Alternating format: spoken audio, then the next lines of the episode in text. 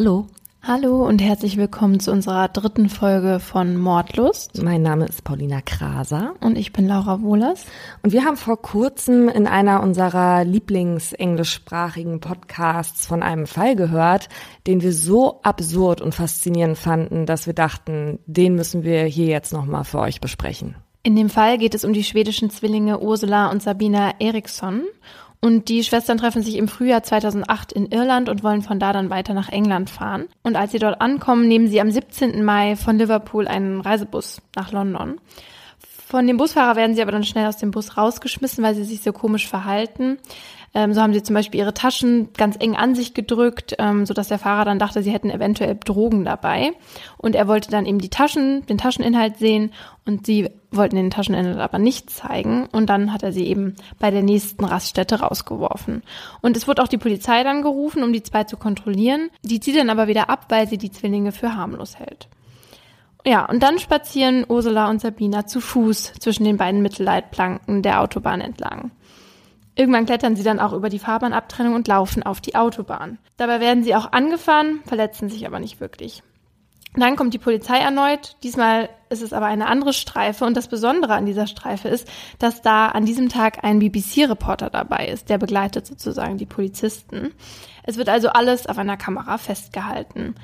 Und als der Reporter den Polizisten vor der Kamera dann fragt, was eigentlich passiert ist, sieht man im Hintergrund, wie erst die eine und dann die andere Schwester wieder auf die Fahrbahn rennen. Und das kann man alles bei YouTube sehen. Und Ursula wird dabei von einem Lastwagen angefahren und schwer verletzt und Sabina von einem Kleinwagen und die verliert für fünfzehn Minuten das Bewusstsein. Und als sie wieder zu sich kommt, steht sie auf und eine Polizistin will ihr dabei helfen, aber sie reißt sich los und rennt wieder los, springt über die Leitplanke und will halt auf die andere Fahrbahn rennen. Dort ist zum Glück dann schon der Verkehr ein bisschen ruhiger geworden, also sie wird jetzt nicht nochmal angefahren. Insgesamt müssen sechs Polizisten mithelfen, um Sabina einzufangen und festzuhalten. Und bei dem Kampf mit der Polizei ruft sie immer wieder, holt die Polizei. Und äh, zu ihrer Schwester ruft sie, sie wollen deine Organe. Und zu einem Polizisten sagt sie auch, ich kenne sie, ich weiß, wer sie sind. Und die Polizisten sagten danach in Interviews, dass es schien, als hätten die beiden Frauen Superkräfte gehabt. Und als Sabina zwei Tage später wieder auf freiem Fuß ist, tötet sie übrigens noch einen Mann, der sie bei sich aufgenommen hatte, weil er ihr helfen wollte, sie, die Schwester zu finden, die ja noch in einem Krankenhaus lag. Und nach diesem Mord läuft Sabina dann mit einem Hammer in der Hand die Straße entlang und haut sich damit immer wieder auf den Kopf. Und dann springt sie auch noch von einer zwölf Meter hohen Brücke und dann wird sie endlich von Sanitätern eingefangen. Bei dieser Story denkt man dann natürlich direkt daran, die beiden Schwestern müssten auf irgendwelchen krassen Drogen gewesen sein. Aber der Bluttest, der nach der ganzen Aktion im Krankenhaus gemacht wurde, zeigte, dass die zwei keine Drogen und auch kein Alkohol im Blut hatten. Richtig. Und was die Zwillinge hat wahnsinnig werden lassen, das ist eine geteilte psychotische Störung und zwar wird die Folie à deux genannt. Da hopst also quasi eine Geistesstörung von der einen Person mit über auf die andere. Eine von den beiden ist quasi eigentlich gesund und wird von der Wahnvorstellung eines Psychose-Erkrankten dann angesteckt. Sie teilen sich also die Wahnvorstellung und das kommt nicht oft vor oder sie wird halt nur selten entdeckt. Aber es handelt sich meistens bei den Paaren, gibt es übrigens auch zu dritt oder zu viert, um Verwandte oder auch um Paare. Und meistens ist es so, dass die Personen, die das betrifft, über einen Zeitraum sehr dicht aufeinander hocken, eventuell auch abgeschottet sind oder eben zusammen an einem sehr einsamen Ort wohnen. Der Part, von dem die Störung ausgeht, ist der dominantere Part in der Beziehung. Und meist handelt es sich um Wahnzustände oder Wahnvorstellungen. Und in der Regel lautet die psychiatrische Diagnose beim dominanteren Part paranoide Schizophrenie. Und es gibt noch einen weiteren Fall, der auf jeden Fall zu den gruseligsten Crime-Twins-Stories ever gehört. Eine Folie à deux wurde bei den beiden nicht diagnostiziert, aber auf jeden Fall eine Schizophrenie. Und zwar geht es da um die sogenannten Silent Twins. Mhm. June und Jennifer Gibbons sind eineiige Zwillinge und wachsen in Wales auf. Die beiden sind neunzehnhundertdreiundsechzig geboren und schon als Kinder benehmen sich die beiden ganz merkwürdig. Sie leiden unter einer Kommunikationsstörung und ein Kinderpsychiater diagnostiziert später auch eine Art Zungenlähmung. Zunächst dachte man, das rührt daher, weil sie in der Schule schikaniert werden, weil sie die einzigen Schwarzen auf der Schule sind. Und das führt nachher sogar so weit, dass sie die Schule vorzeitig abbrechen müssen. Sie sprechen mit kaum jemanden, nicht mal mit den eigenen Eltern. Nur untereinander unterhalten sich die Mädchen, und zwar in einer Art Geheimsprache. Das heißt, niemand versteht, was sie sagen. Um den anderen Menschen Angst zu machen, so heißt es, laufen die zwei wie ferngesteuerte Zombies total synchron durch die Stadt, bleiben immer mal wieder gleichzeitig stehen, trinken simultan Tee oder ziehen halt gleichzeitig die Mäntel aus. Mhm. Und mit elf Jahren können es die Zwillinge nicht mal mehr in einem Raum mit ihren Eltern aushalten. Und jedes Mal, wenn sie Fernsehen wollen, dann hinterlassen sie einen Zettel mit der gewünschten Sendung in der Küche und warten, bis jemand den Fernseher anschaltet und schauen dann aus dem Flur zu. Nicht nur die Eltern sind langsam verzweifelt über das Verhalten der Zwillinge, auch die Zwillinge selbst. Zeitweise haben sich die beiden sogar gehasst, obwohl das ja im ersten Moment so aussieht, als könnten sie nicht genug voneinander bekommen. Dennoch können sie auch nicht ohne einander leben. June notiert in einem ihrer Tagebücher: Meine Schwester, ein dunkler Schatten, der mich meines Sonnenlichts beraubt. Sie ist meine einzige Qual. Sie hätte bei der Geburt sterben sollen.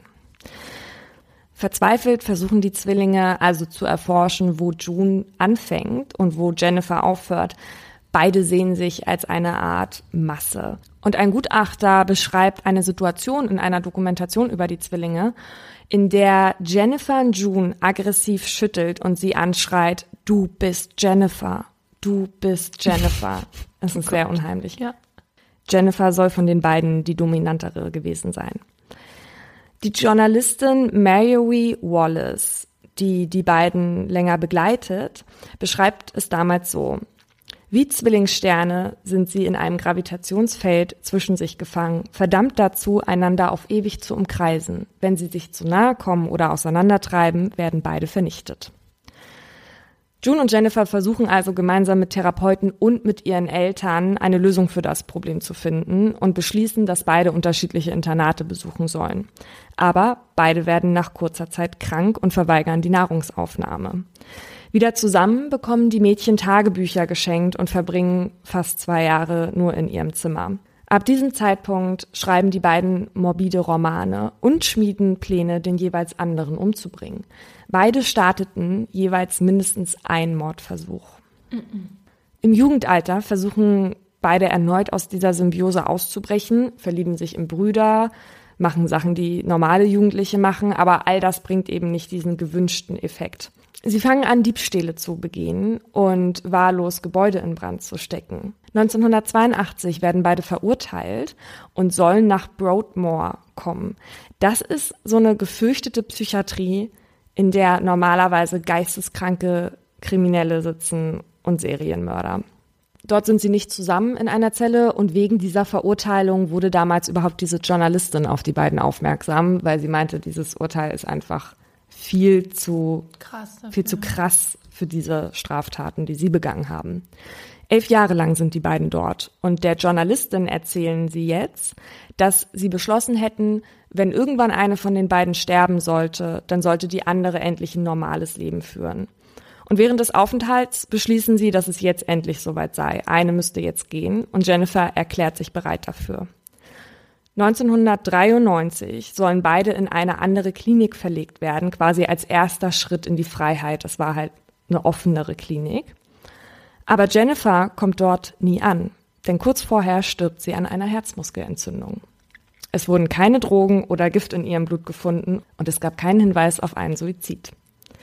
Und seitdem Jennifer verstorben ist, blüht June plötzlich auf, hat ein ganz normales Leben, wie sie abgemacht haben, und fühlt sich wie befreit. Sie heiratet, gründet eine Familie. Und in diesem Interview in der Doku sagt June, sie ist sehr dankbar dafür, dass sie leben darf, und lebt quasi für ihre Schwester mit. Mhm. Aber sie betont auch, dass sie sich seit dem Tod ihrer Schwester wie befreit fühlt und seitdem ganz viele Dinge tun kann, die sie vorher nie tun konnte. Ich, ich finde es total irre. Ja, mm. Auch krass, dass sie diese Herzmuskelentzündung bekommen hat. Ja. Total verrückt. Das macht das alles sehr, sehr creepy. Ja.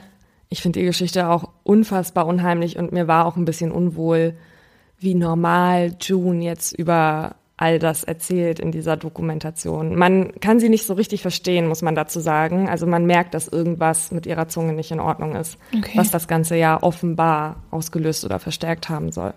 Ja. ja. Du fängst heute an mit deinem Fall. Richtig. Ich habe mir für diesmal einen Fall ausgesucht, bei dem noch einige Puzzleteile fehlen. Und zwar geht es um den Klarinettenmörder.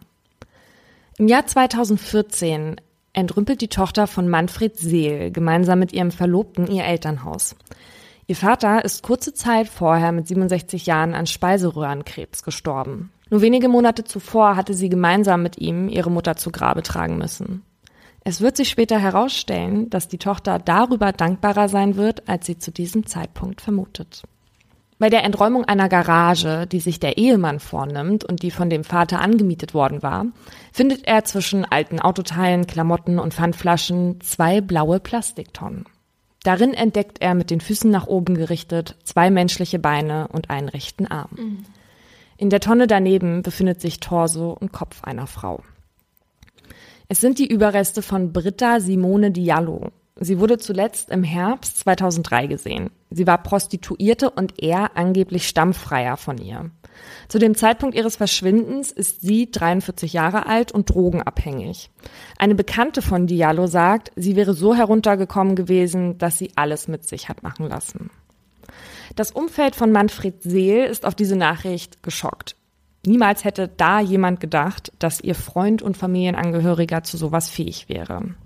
Er war, wie wir ja jetzt beide wissen, verheiratet und hatte eine Tochter und schien nur nach außen ein unauffälliger Deutscher zu sein. Keiner ahnte was von irgendwelchen perfiden Vorlieben oder einem Doppelleben. Er war Hobbymusiker und wurde von seinen Freunden Alaska genannt, weil er dort Urlaub machte und selbst im Sommer Pelze trug. What?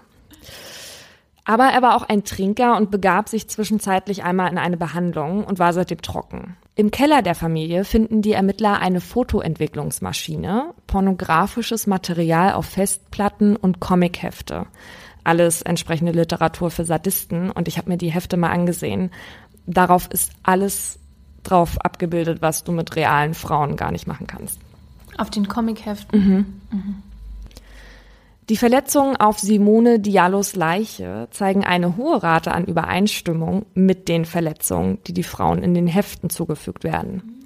Offenbar dienten also diese Hefte als Vorlage. In Diallos Körper befinden sich insgesamt acht Nägel in Knie, Brüste, im Becken und im Vaginalbereich. Einige der Verletzungen wurden ihr noch lebend zugefügt. Oh Gott. Arme und Beine wurden postmortem mit einer Handsäge abgetrennt. Woran sie starb, lässt sich zu dem Zeitpunkt nicht mehr genau sagen. Weil die Verletzungen des Opfers so zahlreich und die Verstümmelung so grausam waren, gehen die Ermittler nicht davon aus, dass Diallo das erste Opfer war. Also beschäftigt sich das Team mit dem Arbeitstitel Alaska mit Diallos ehemaligem Umfeld und bekommt den Hinweis, dass Seel bei Prostituierten generell ein oft gesehener Gast war, der während des Sex seltsame Laute von sich gab und als einer derer galt, die man lieber meiden sollte. Sie beginnen nach nicht aufgeklärten Fällen im Raum Frankfurt zu suchen, in denen die Tat auf sexuell motivierte Sadisten schließen lässt. Und da stoßen sie auf den Fall Dominique Monrose.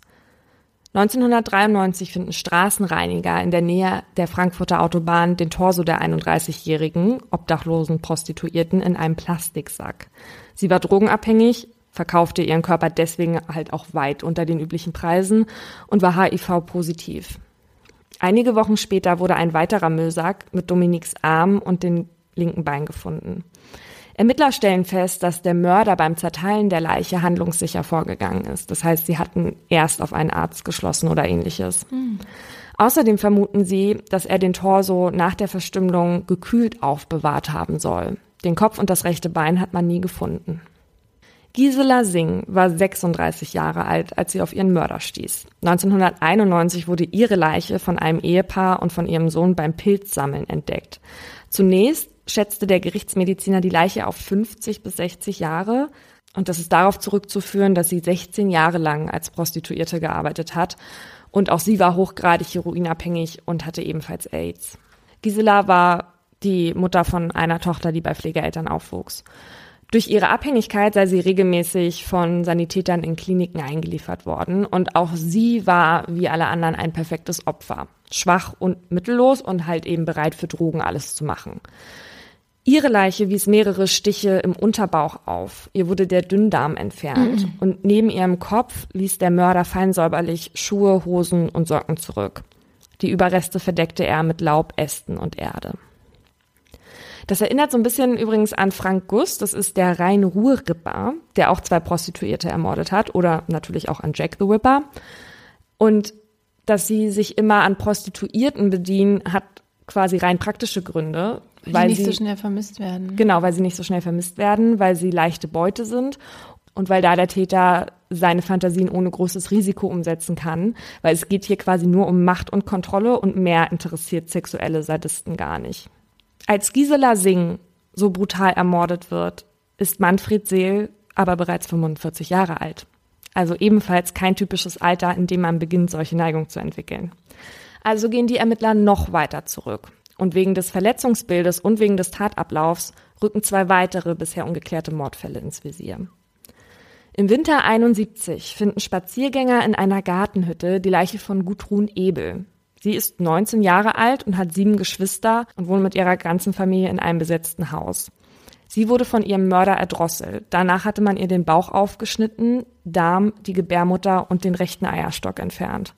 Auch hier ging der Täter äußerst präzise vor. Und Gudrun arbeitete als Putzfrau in einem Seniorenheim. In demselben Seniorenheim ist auch Hatice Erol Kirüklük beschäftigt.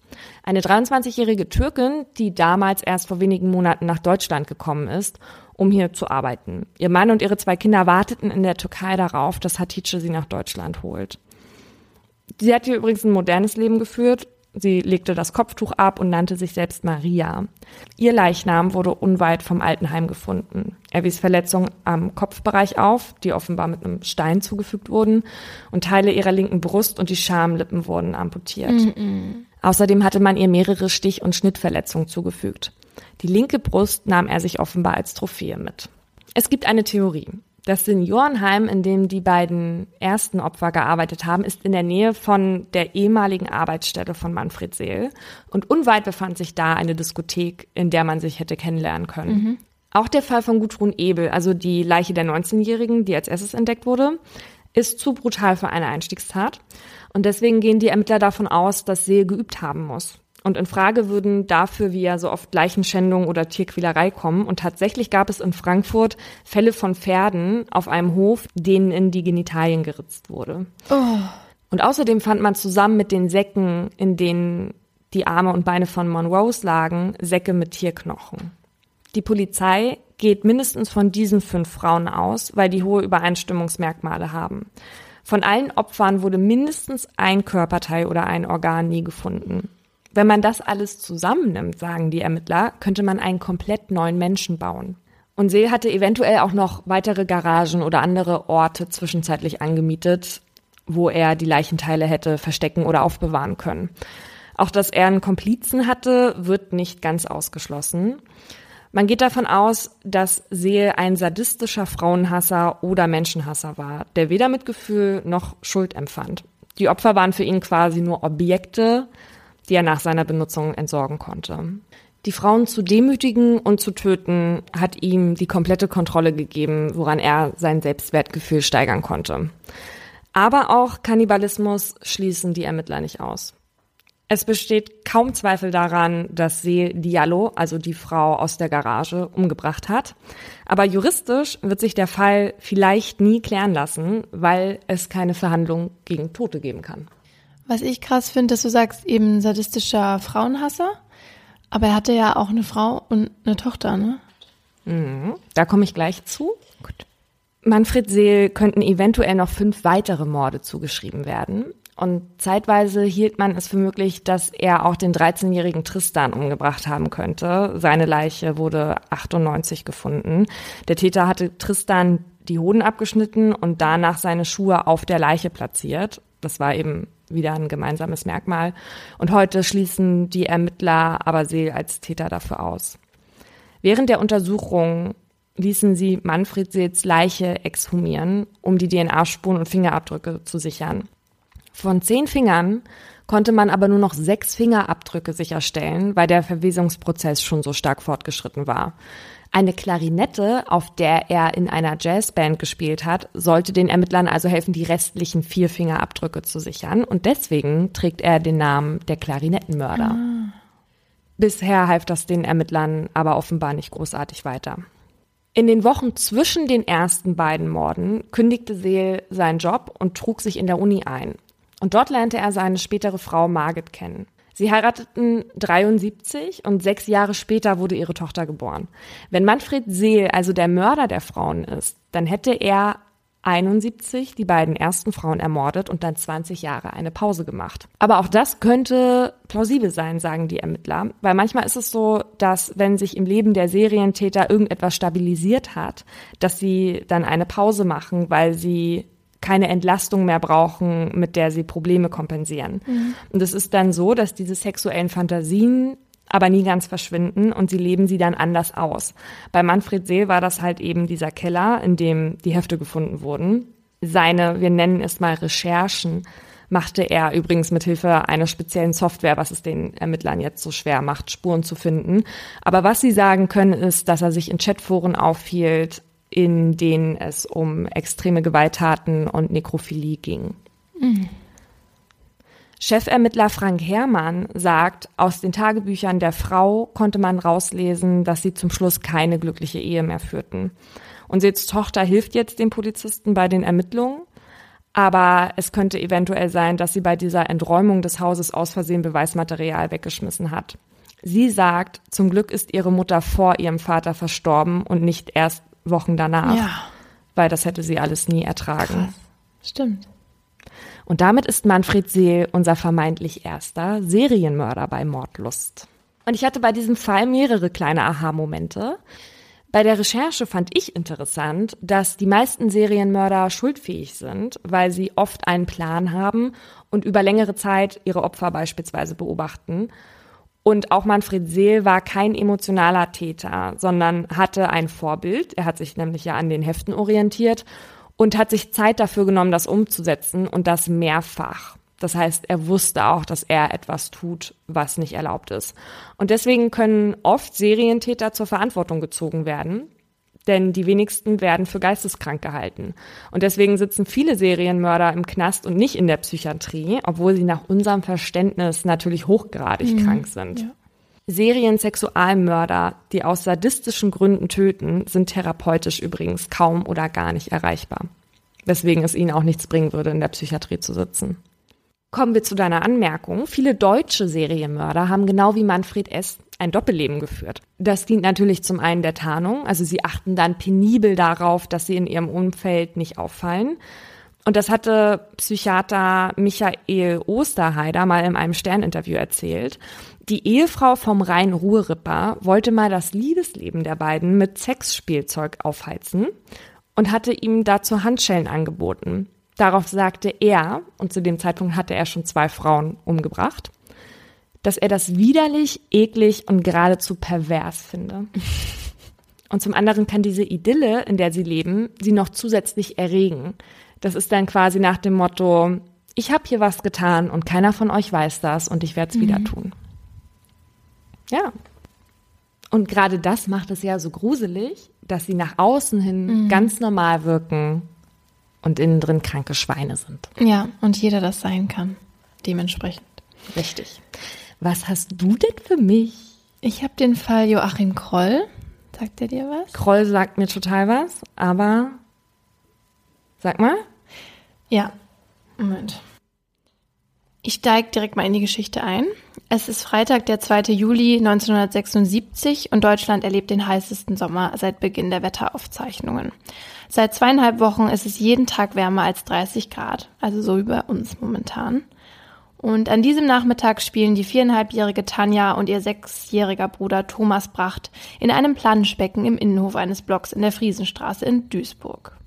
Und gegen Viertel vor vier kommt Thomas nach Hause. Er ist alleine. Und seine Mutter fragt ihn nach Tanja und er sagt, die kommt gleich. Aber Tanja kommt nicht.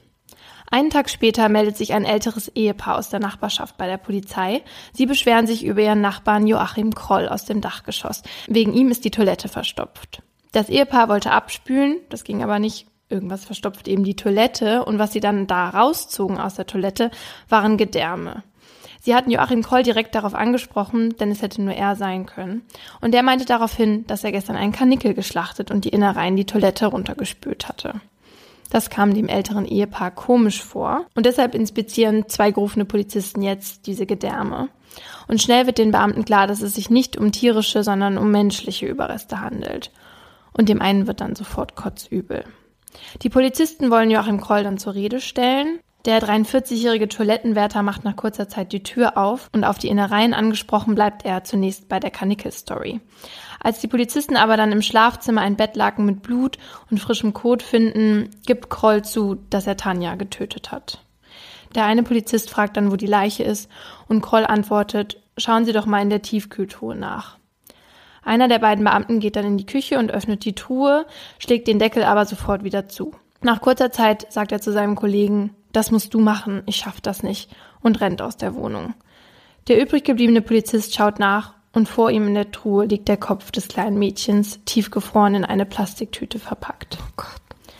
Benommen dreht er sich um und sieht auf dem Herd einen Kochtopf, aus dem etwas herausragt. Es sind die Finger einer Kinderhand. Oh. Joachim Kroll wird verhaftet und mit auf die Wache genommen. Dort erklärt er, was er mit Tanja alles gemacht hat. Und die Einzelheiten möchte ich hier euch lieber ersparen. Was viel interessanter ist, ist, was aus der Vernehmung noch alles hervorgeht.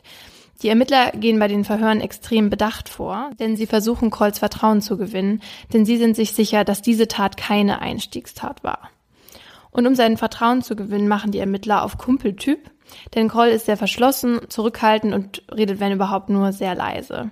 Einer der Polizisten scheint Kroll sympathischer zu finden als andere. Ein junger Polizist, achtundzwanzig Jahre alt, der erst seit kurzem bei der Mordermittlung ist. Er wird zur wichtigsten Person während der Vernehmungen. Und am siebten Juli erzählt Kroll dann von einem weiteren Mord. Die Ermittler sind also auf der richtigen Spur. Und dann geht es Schlag auf Schlag. Kroll gesteht immer mehr Morde. Und die Beamten können nicht glauben, was ihnen da ins Netz gegangen ist. Und sie fragen nach allen Einzelheiten und gleichen die Aussagen Krolls mit alten, ungelösten Fällen ab, um zu überprüfen, ob er wirklich die Wahrheit sagt oder eventuell auch nur Informationen aus der Zeitung abruft. Doch Kroll erinnert sich an jede Kleinigkeit. Er erzählt im Detail, was er mit den Frauen und den Mädchen gemacht hat und wie er sie umgebracht hat. Um die Aussagen zu prüfen, fahren die Ermittler sogar mit Kroll an die Tatorte und lassen die Taten nachstellen. Davon gibt es auch Fotos im Internet, kannst du dir die angucken, die sind total creepy, denn dieser Typ, sieht erstmal sieht er total komisch aus, er ist nur eins sechzig groß, super schmächtig und er hat so ein rattenähnliches Aussehen. Und auf den Fotos sieht man halt eben, wie er auf einer Beamtin, also auf einer Polizeibeamtin liegt, die größer als er ist und auch korpulenter und es sieht einfach nur komisch aus, weil er dann auch mal so in die Kamera guckt und man kann sich nicht vorstellen, dass er diese Taten wirklich begangen hat. Weil stand das in der Berufsbeschreibung von der Polizistin drin? Wie furchtbar. Ja, aber sie hat sich angeboten, stand da zumindest. Ja, und während Kroll immer mehr erzählt, fällt es den Ermittlern zusehends schwierig, weiter auf Kumpel zu machen. Und immer wieder müssen sie den Vernehmungsraum verlassen, um nicht durchzudrehen. Am Ende der wochenlangen Vernehmungen gesteht Kroll zwölf Morde. Also haben wir hier auch schon unseren zweiten Serientäter. Und seinen ersten begeht er schon mit zweiundzwanzig, und zwar am achten Februar neunzehnhundertfünfundfünfzig. An dem Tag spaziert die neunzehnjährige Renate Göbel einen Waldweg in Lüdinghausen entlang, als Kroll sie entdeckt. Er vergewaltigt und ermordet sie, außerdem fügt er ihr mehrere Schnittverletzungen zu. Neben der Leiche finden die Ermittler frischen menschlichen Kot. Bei der Untersuchung wird in dem Kot ein Madenwurm festgestellt, was ich sehr ekelhaft fand. Auf jeden Fall gingen die Ermittler davon aus, dass der Kot vom Täter und von einer sogenannten Angstdefekation infolge emotionaler Aufwallung stammt. Und daher haben die Ermittler die Schlussfolgerung, dass es sich um einen Ersttäter handeln muss, weil er halt aus so viel Aufregung da erstmal hingeschissen hat. Und da haben die Ermittler ja auch recht. Leider sollte es aber eben nicht bei einer Tat bleiben. Denn danach beginnt eine Mordserie, wie sie Deutschland bis dato noch nicht kannte. Und dabei hat Kroll es nur auf Frauen abgesehen. Immer wenn er das komische Gefühl, wie er es nannte, spürt, muss er losziehen. Dann braucht er eine Frau, muss sie kaputt machen. Er fährt dann an abgelegene Wälder und wartet dort auf ein potenzielles Opfer. Und dabei ist es ihm egal, wie diese Frau aussieht oder wie alt sie ist. Jedes Mal fragt er die Frauen erst, ob sie mit ihm poppen wollen. Natürlich bekommt er die Antwort, die jede von uns so einem Typen geben würde. Und das macht Kroll sauer. Und deshalb schleppt er die Frauen ins Gebüsch, zieht sie aus. Und wenn sie sich zu sehr wehren, drückt er ihnen die Kehle zu. Und der Todeskampf macht ihn dabei besonders an, also sexuell erregt. Meist kommt er dann schon so schnell zum Höhepunkt, dass es gar nicht erst zum Sex mit der Leiche kommt. Und so sehen die Leichen dann danach auch aus, mit Sperma besudelt und den Rock nach oben oder die Hose nach unten geschoben. Und so kommen bis neunzehnhundertsechsundsiebzig elf Frauen und ein Mann durch Kroll ums Leben. Der Mann ist eher ein Kollateralschaden, weil er wollte eine Frau töten und der Mann kam ihm quasi in die Quere, der, der Freund von der Frau. Aber die Ermittler gehen von noch mehr Opfern aus. Das jüngste ist die vierjährige Tanja. Es gibt noch einige andere kleine Mädchen. Und das älteste Opfer ist einundsechzig Jahre alt. Jede Tat trägt dieselbe Handschrift. Doch da sie überall in N R W verstreut sind, weil Kroll auch mal eine Stunde mit dem Zug irgendwo hingefahren ist und die Opfer auch ganz unterschiedliche Altersgruppen aufweisen, tun sich die verantwortlichen Morddezernate schwer, die Punkte richtig zu verbinden. Weshalb es auch zu folgenschweren Fehlern in der Ermittlung kommt. So wird zum Beispiel am sechzehnten Juni neunzehnhundertneunundfünfzig eine vierundzwanzigjährige Frau von Kroll ermordet. Daraufhin wird ein unschuldiger Mann verhaftet, der sich dann im Gefängnis erhängt. Knapp drei Jahre später wird ein dreizehnjähriges Mädchen von Kroll erwürgt und auch in diesem Fall wird ein Mann verhaftet und sogar verurteilt und er sitzt dann drei Jahre unschuldig in Haft. Im selben Jahr wird ein weiteres Mädchen getötet und auch hier wird ein Unschuldiger verhaftet. Er kommt erst nach neun Monaten U-Haft wegen Mangels an Beweisen wieder raus. Der Hass seiner Nachbarschaft treibt ihn einige Monate später aber in den Selbstmord. neunzehnhundertsechsundsechzig wird noch eine junge Frau von Kroll umgebracht. Direkt wird ihr damaliger Freund verdächtigt, auch er begeht Selbstmord. Oh Gott. Also wie viele, so krass, ja. wie viele Tötungen gehen noch auf sein Konto, die er also gar nicht begangen hat? Ja, viel Jahre später wird wieder eine dreizehnjährige tot aufgefunden. Ein Unschuldiger wird festgenommen. Sechs Jahre später gesteht er sogar die Tat, nachdem er von seinen Nachbarn so gehetzt wurde. Es ist also, so wie du gesagt hast, drei weitere Tote, die auf sein Konto gehen und viele andere Beschuldigte und zerstörte Familien. neunzehnhundertachtzig wird Kroll dann wegen achtfachen Mordes und einem versuchten Mordes verurteilt. Ihm konnten eben nur diese acht Morde nachgewiesen werden. Und Kroll selbst hatte lange Zeit damit gerechnet, dass er freigesprochen wird. Er glaubte nämlich, man würde ihn einer Operation unterziehen, damit er sich dann nicht mehr an Frauen verging und dann freilassen. Und hier wird auch sein geringer I Q und seine verschrobene Realitätswahrnehmung deutlich. Elf Jahre nach seiner Verhaftung stirbt Kroll am ersten Juli neunzehnhunderteinundneunzig an einem Herzinfarkt. Darf ich eine Frage stellen? Ja. Du hast jetzt... Also, weil du hattest mal was von zwölf Morden gesagt mhm. und jetzt waren es aber acht, die man mhm. ihm nachweisen konnte. Genau, man konnte ihm nur acht nachweisen. Und wieso geht man von zwölf aus? Er hatte vorher zwölf zugegeben und danach hat er es wieder zurückgenommen. Mhm. Und dann mussten sie ihm alle einzeln nachweisen und das ging nur bei acht. Okay. Jetzt ist mir auch wieder eingefallen, woher ich den Fall kenne, und zwar in dem Podcast Zeitverbrechen von der Zeit. Mhm. Da geht es nämlich auch darum und da geht's primär aber eher um das Verhältnis von Kroll und dem Ermittler. Ach so, nee, die Folge kenne ich nicht. Und die haben darüber geredet, wie das zustande kam, weil ja eben dieser Ermittler der Erste war, der ihm so richtig zugehört mhm. hat. Wie du gesagt hattest, hatte Kroll ja so eine enge Bindung zu dem Ermittler aufgebaut. Und wenn ich mich richtig erinnere, dann haben sie in dem Podcast nämlich gesagt, dass der Ermittler ja irgendwann nicht mehr kam, weil die Ermittlungen abgeschlossen waren, woraufhin Kroll sich weitere Taten ausgedacht hat, die er gar nicht begangen hat, damit er mit dem Ermittler widersprechen kann, weil das irgendwie seine Art Freund war, mhm. dem er etwas mitteilen wollte. Ja, und das ist auch ein interessanter Wesenszug von Kroll, also so Strategien anzuwenden, um das zu bekommen, was er will. Und es war in dem Fall bei dem Ermittler jetzt so, dass er ihm dann einfach irgendwelche anderen Taten erzählt hat, damit er wieder zurückkommt, damit er mit ihm eben quatschen kann, wie du gesagt hast. Und um diese psychische Störung geht es auch jetzt in meinem Aha-Moment. Denn in dem Buch, aus dem ich die meisten Infos habe, das ist von Kriminalkommissar und Serienmordexperten Stefan Harbord. In diesem Buch kritisiert der Autor eben, dass Triebtäter zu der Zeit von Kroll eigentlich immer als geborene Monster bezeichnet werden. Und das hat mich ja eben neugierig gemacht, denn wie wird man denn zu so einem Menschen wie Joachim Kroll, wenn man nicht so geboren wird? Und wie kann man Menschen mit solch einer Persönlichkeitsstörung helfen? Dazu habe ich mich an die Kriminalpsychologin Professor Doktor Brigitta Sticher von der Hochschule für Wirtschaft und Recht in Berlin gewendet, die sich nämlich auf sexuelle Gewalt spezialisiert hat. Und Professor Sticher ist wie viele andere Psychologinnen der Ansicht, dass jede Persönlichkeitsstörung eine Beziehungsstörung ist. Und wenn man sich Joachim Krolls Vergangenheit anschaut, wird schnell deutlich, wie bei ihm diese Beziehungsstörung entstanden ist. Und zwar schon in seiner Kindheit erhält er von seinen Eltern und seinen acht Geschwistern gar keine Aufmerksamkeit. Und in der Pubertät kann er nirgendwo Anschluss finden und schafft es auch nicht, sich Frauen zu nähern. Wenn er es dann doch tut, erfährt er nur Zurückweisung. Und solche Menschen verinnerlichen in der Regel Botschaften wie „Ich bin für andere störend" oder „Niemand will sich mit mir abgeben". Und wenn Heranwachsende die natürlichen Bedürfnisse wie Wertschätzung oder Anerkennung nicht erhalten, dann entwickeln sie Strategien, um bemerkt und anerkannt zu werden. Und bei Joachim Kroll ist das zum Beispiel als Kind, dass er immer das Bett einnässt.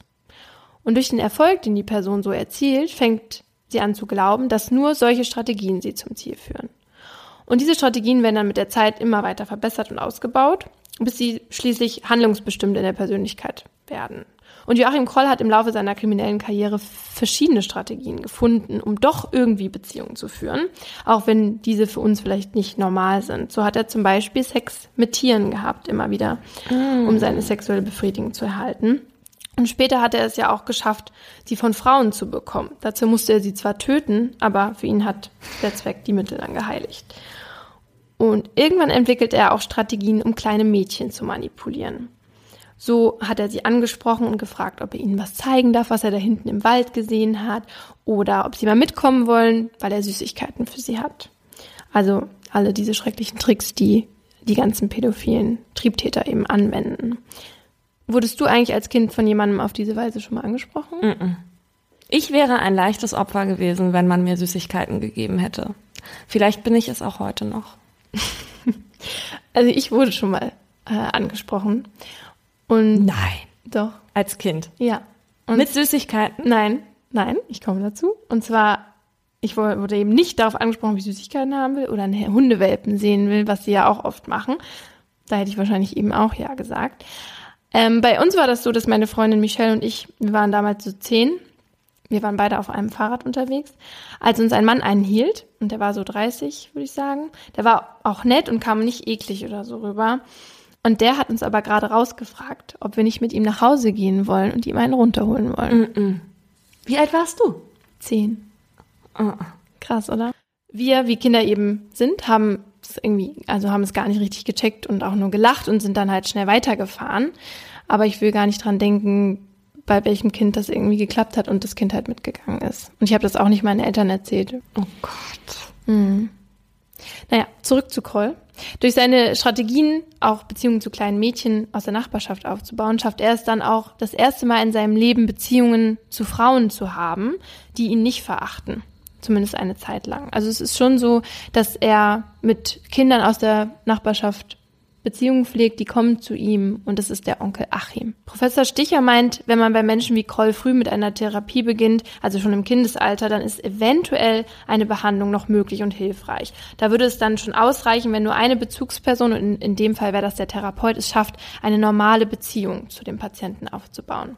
Wenn aber schon Straftaten stattgefunden haben, wie du auch eben gesagt hast, ist es sehr selten, dass man dem Menschen helfen kann, da auch diese Strategien ganz fest im Kopf der Person halt verankert sind.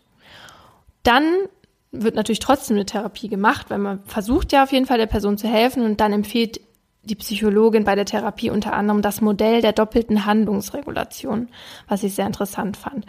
Es ist nämlich so, dass Menschen wie Joachim Kroll nicht wie normale Menschen auf der Motivebene agieren, also sie sagen nicht offen, was sie möchten, sondern immer eben diese Strategien anwenden, um das zu bekommen, was sie wollen.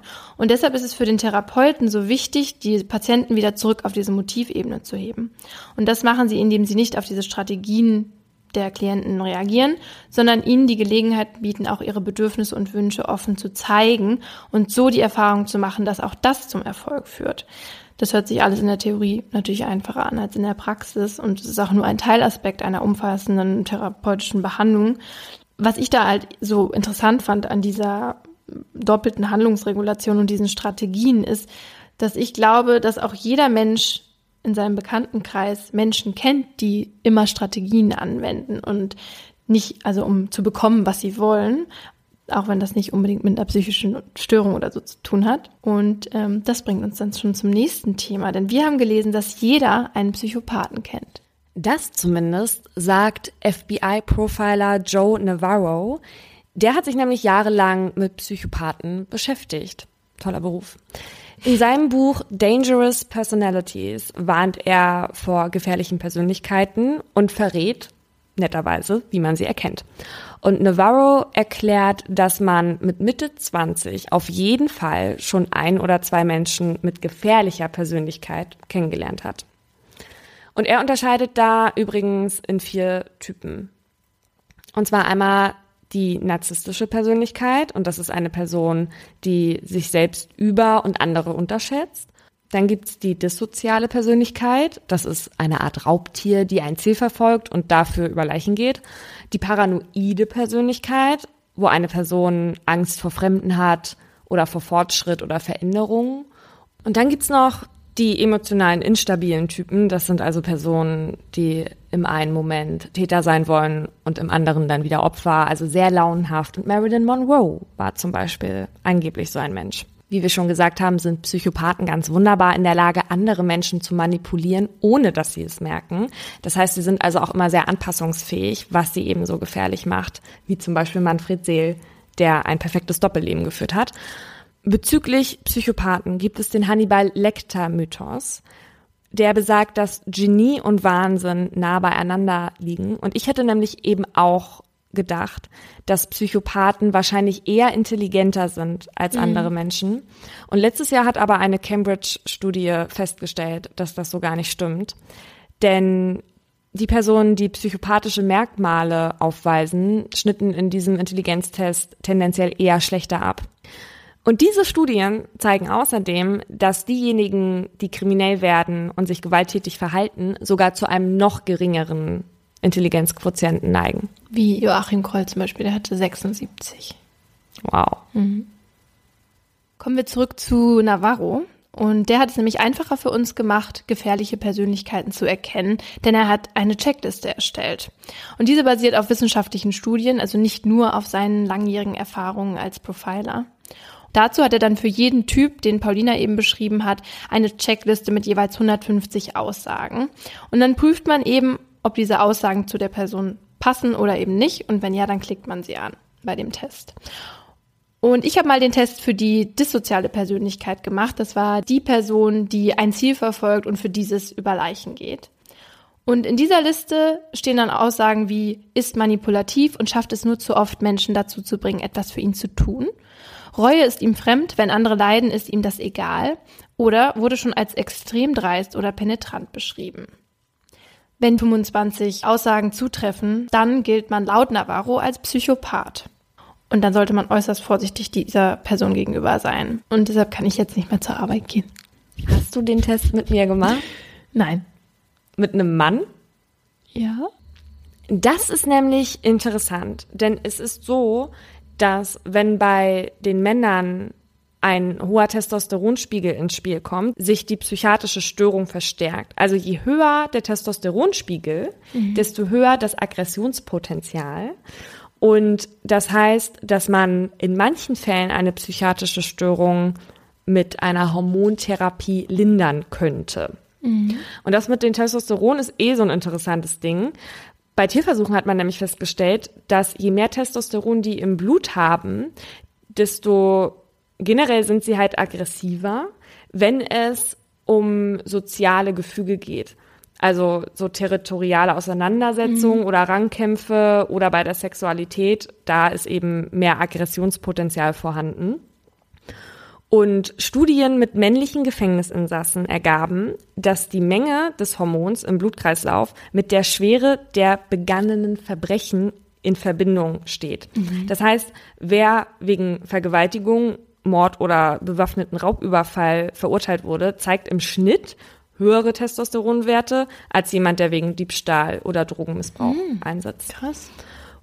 Und Wer noch mehr Testosteron im Blut hat als andere seiner Art, sind Strafverteidiger. Und zwar Frauen und Männer. Beide weisen einen höheren Spiegel des Sexualhormons Testosteron auf als andere Juristen. Aber das ist natürlich nie die Ursache, sondern da zieht man einfach eine Verbindung.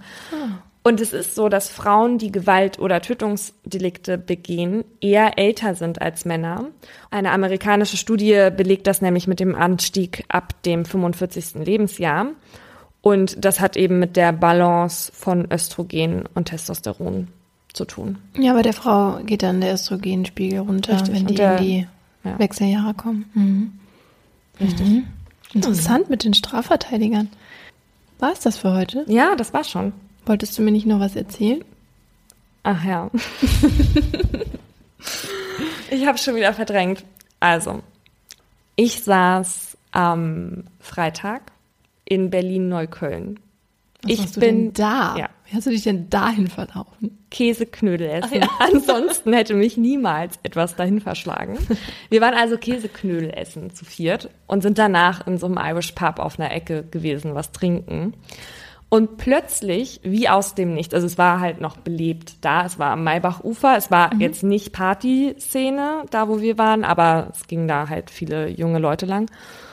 Und plötzlich kommt ein Polizist an unseren Tisch und fragt, ob wir etwas beobachten haben können. Und wir so, nein, was denn? Er so, wirklich gar nichts? Wir so, nein. Er, hier wurde gerade jemand abgestochen. Uh-uh. Wir so, nein, haben wir nichts mitbekommen. Und erst dachte ich tatsächlich, ich bin so ein bisschen wie, im, wie bei der versteckten Kamera, mhm. weil wir gar nicht wussten, worum es geht. Und der war auch sehr gesprächig. Also der war sehr, da, der brauchte halt jetzt irgendwelche Informationen. Mhm. Und wir haben dann so ein bisschen um die Ecke geschielt, weil wir halt genau auf dieser Ecke saßen, konnten aber nichts sehen. Und dann sagte er zu uns, ich zeig Ihnen die Blutlache. Äh, und sie äh, war tat doch, und sie war tatsächlich nur so sieben Meter von uns entfernt. Wir haben absolut gar nichts davon mitbekommen. Ich habe noch nie so viel Blut gesehen. Der Mann wurde von der Schulter bis zum Unterarm aufgeschlitzt. Was? Es war ganz absurd viel Blut.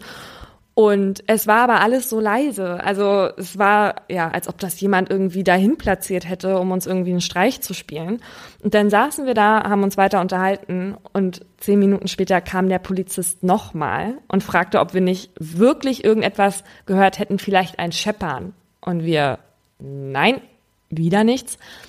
Und dann sagte er uns, dass er offenbar mit einer leeren Bierflasche attackiert mhm. wurde und in der Nähe des Tatorts befand sich halt so eine zersplitterte Augustinerflasche und er war sich jetzt nicht sicher, ob sie die mitnehmen sollten für die Fingerabdrücke. War der alleine, der Polizist? Nein, nee, nee, die waren zu sechs, ich glaube auch, ich glaube zu sechs oder zu fünf und ich glaube auch deswegen hat er sich so lange mit uns beschäftigt. Mhm.